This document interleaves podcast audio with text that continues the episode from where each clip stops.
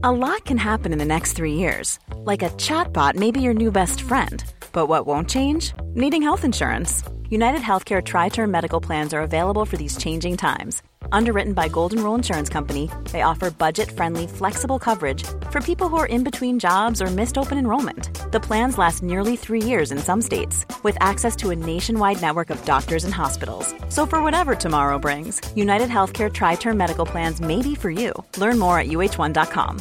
Hey, I'm Ryan Reynolds. At Mint Mobile, we like to do the opposite of what Big Wireless does. They charge you a lot, we charge you a little. So naturally, when they announced they'd be raising their prices due to inflation, we decided to deflate our prices due to not hating you.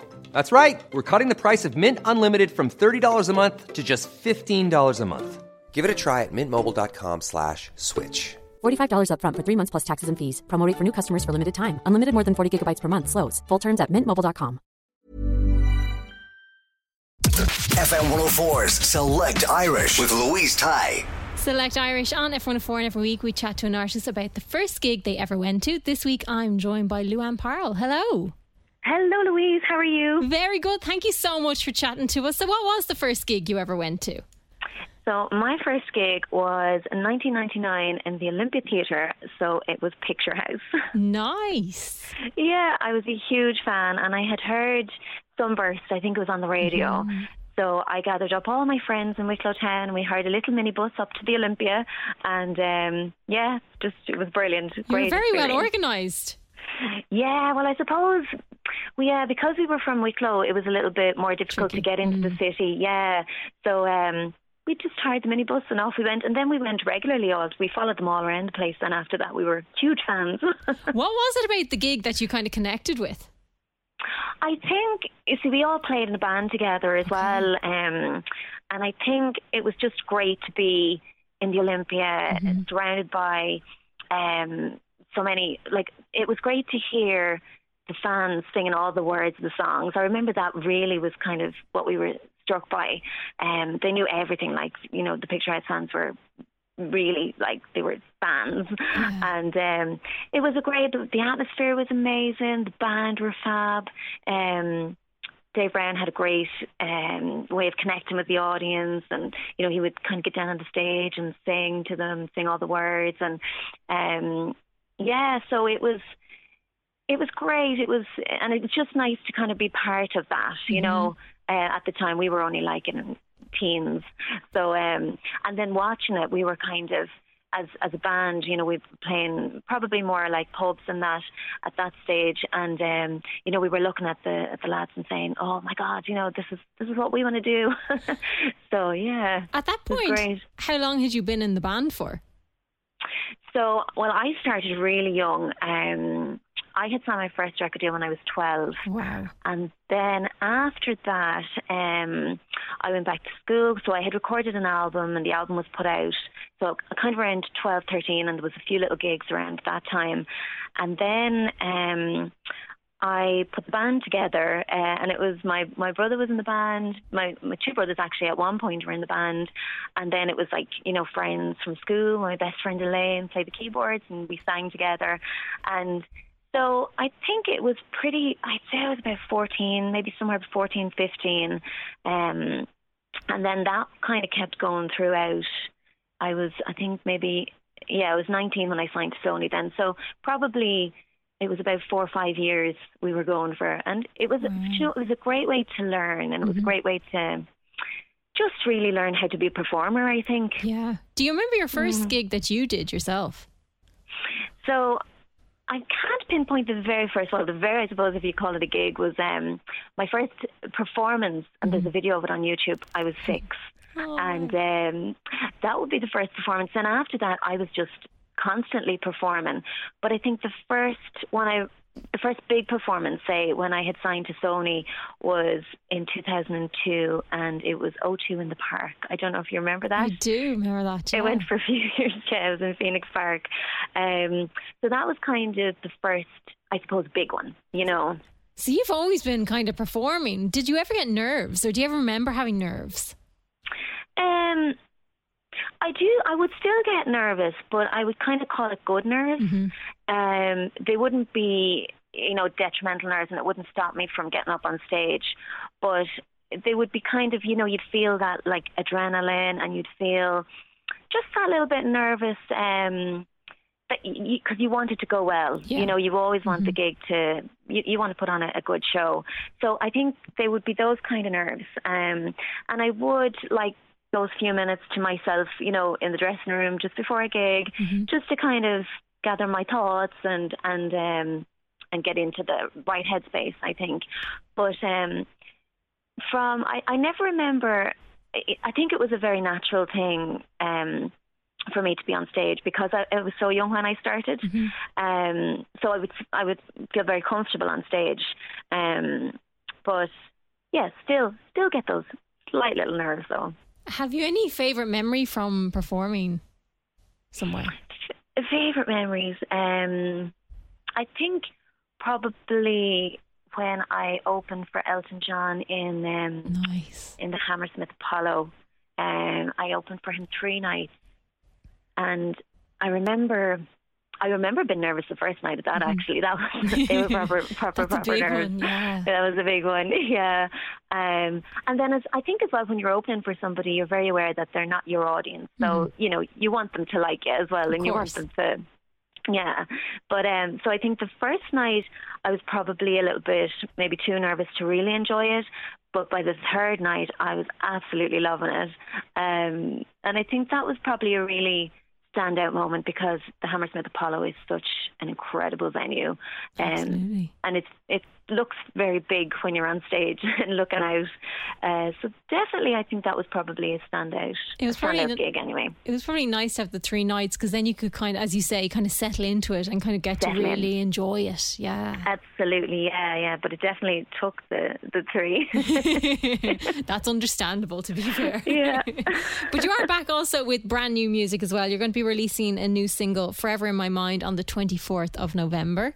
This was Mm-hmm. written with Mark Too, wasn't it? yes, yeah. Myself and Mark wrote the song together um, about a year ago, I think now. Yeah. So um, it was during. Well, during COVID, I I took a lot of courses, and one of the courses I did was uh, with Berklee online, so producing, because I'd always been on the other side, you know, in front of the mic, and I picked up a lot of little tips and tricks along the way, working with a lot of different producers. But when I was forced, I suppose, I suppose when we were all kind of forced to stop and I couldn't get into a studio. And for me, it was really important, you know, because I'm writing all the time and I want to get in and I want to be able to record what I've written. So I set up the studio at home and really, I don't know why it took me so long. I probably should have done this years ago. But um, it kind of forced me to do that, which was a really good thing. And then I would start well I, I suppose as I said I'm always writing so I would do a lot of Zoom co-writes at that point um which was amazing because I, I don't know if we'd ever thought of that before as well. Um, so I could just go into the sitting room, pop my laptop up, and I could be writing with Helens over in um, Los Angeles, or um, there was another guy, Aaron Allen, in Canada, and it was great for that. So it was during that time, myself and Mark, um, we were doing a lot of writing together, and um, so we had written this song, and then sure he's only in um, Baltinglass. Yeah, he's so, only down the road. Um, he only down the road. so uh, then we got into the studio to record it, which was great. Um, and uh, yeah, so it's a song that I I really have loved since we wrote it, and I kind of always thought I need to I need to get this out there. I need to put it out. And um, yeah, so this this kind of feels like the right time now to because I haven't released new music since uh, 2020 was the last album. Um, yeah, that was Never Say Goodbye. So this will be the first new music I've put out since then. Did you feel you kind of needed that break? I did, uh, to be honest, and I think when when COVID happened, it forced me to stop. And before that, nothing had ever stopped. Like the show goes on, you know, no matter what. Um, and that was the first time I think in my whole life, because I've perform- been performing since I was so young, that it forced me to stop. But what it did was it forced me to focus on other things, like getting my studio up and running, um, and really ha- enjoying the writing process without, I suppose, having the um, the pressure of selling shows because you know you're constantly booking shows and I would tour a lot outside of Ireland and there's a lot of work goes into that. You know you're, you're booking those shows a year or two in advance and you're promoting them. So this really gave me a chance to just write and learn kind of really learn how, how to record and arrange and produce um which I'd been doing I suppose producing in the studio but not actually behind the desk. Um so it gave me a chance to to really focus on that. And I've I'm working on a lot of different projects. There's um, a solo album, then there's a joint collaborative album I have with Clive Barnes. Mm-hmm. There's an EP I'm working on with Mal Tuohy from the Riptide Movement. Um, so there's a lot of different styles as well. Like mm-hmm. the, the the the EP or the album I'm working on with Clive is kind of more rootsy Americana, um, and uh, so there's you know a lot of different um, a lot of different styles and um, I've been working a lot with Sync as well. Um, so myself and Hal Lindes, who played with Dire Straits for many years, he was a guitarist with Dire Straits. Um, I was work- I've been working with Hal on a lot of kind of sync, so more focused on sync with you know with TV and film and that kind of thing. So it's definitely given me a chance to to develop all of that. Mm-hmm. You know, it sounds like you really mm. enjoy that collaborative um, yeah. area as well. I do. I absolutely love it, and I've kind of always spoken about that. That um, you know, when you bring somebody else into the mix, you have everybody has their own style and their own style of playing and, and writing. But bring somebody else into it, they bring their mm-hmm. style and influences into it, and it just can really change the whole dynamic. And just by adding like a little word or a chord change or something that you would never think of, and and I love that. I just love it. It just I can't tell you how happy it makes me. So the brand new single "Forever in My Mind" is out the twenty fourth of November, but you're going to let us play it tonight, aren't you? Yes, and this is the first play. This will be the first time it's ever heard. So I'm so excited about that. Excellent. Where's the best place people can keep up to date with everything you're up to? So I suppose the best place would be the website, which is luanparle.com. And then I'm on everything Facebook, and I've just recently set up TikTok. Uh, I was late to that one. Um, so it's Instagram, Facebook, all of them. They're all on the, all the links are there, and you can hear all the music on Spotify. And um, yeah, there's a little shop there where you can buy merch and everything on the website. So I think that's probably the best place. Excellent. Would you like to introduce the song for us? Oh, sure, I will. so uh, this is my new single, Forever in My Mind. FM 104. How would you like to look five years younger? In a clinical study, people that had volume added with Juvederm Voluma XC in the cheeks perceived themselves as looking five years younger at six months after treatment. Look younger, feel like you. Add volume for lift and contour in the cheeks with Juvederm Voluma XC. Reverse signs of aging by adding volume to smooth laugh lines with Juvederm Vollure XC. For important safety information and to find a licensed specialist, visit juvederm.com. That's J U V E D E R M.com. Not for people with severe allergic reactions, allergies to lidocaine, or the proteins used in Juvederm. Common side effects include injection site redness, swelling, pain, tenderness, firmness, lumps, bumps, bruising, discoloration, or itching. There's a risk of unintentional injection into a blood vessel, which can cause vision abnormalities, blindness, stroke, temporary scabs, or scarring. Talk to a licensed specialist to find out if it's right for you.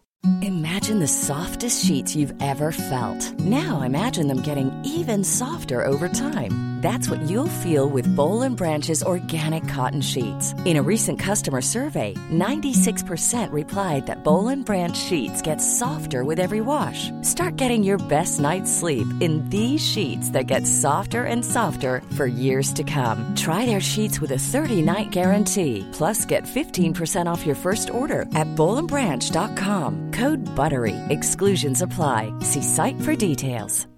Hey, I'm Ryan Reynolds. At Mint Mobile, we like to do the opposite of what Big Wireless does. They charge you a lot, we charge you a little. So naturally, when they announced they'd be raising their prices due to inflation, we decided to deflate our prices due to not hating you. That's right. We're cutting the price of Mint Unlimited from $30 a month to just $15 a month. Give it a try at mintmobile.com slash switch. $45 upfront for three months plus taxes and fees. Promote for new customers for limited time. Unlimited more than 40 gigabytes per month. Slows. Full terms at mintmobile.com.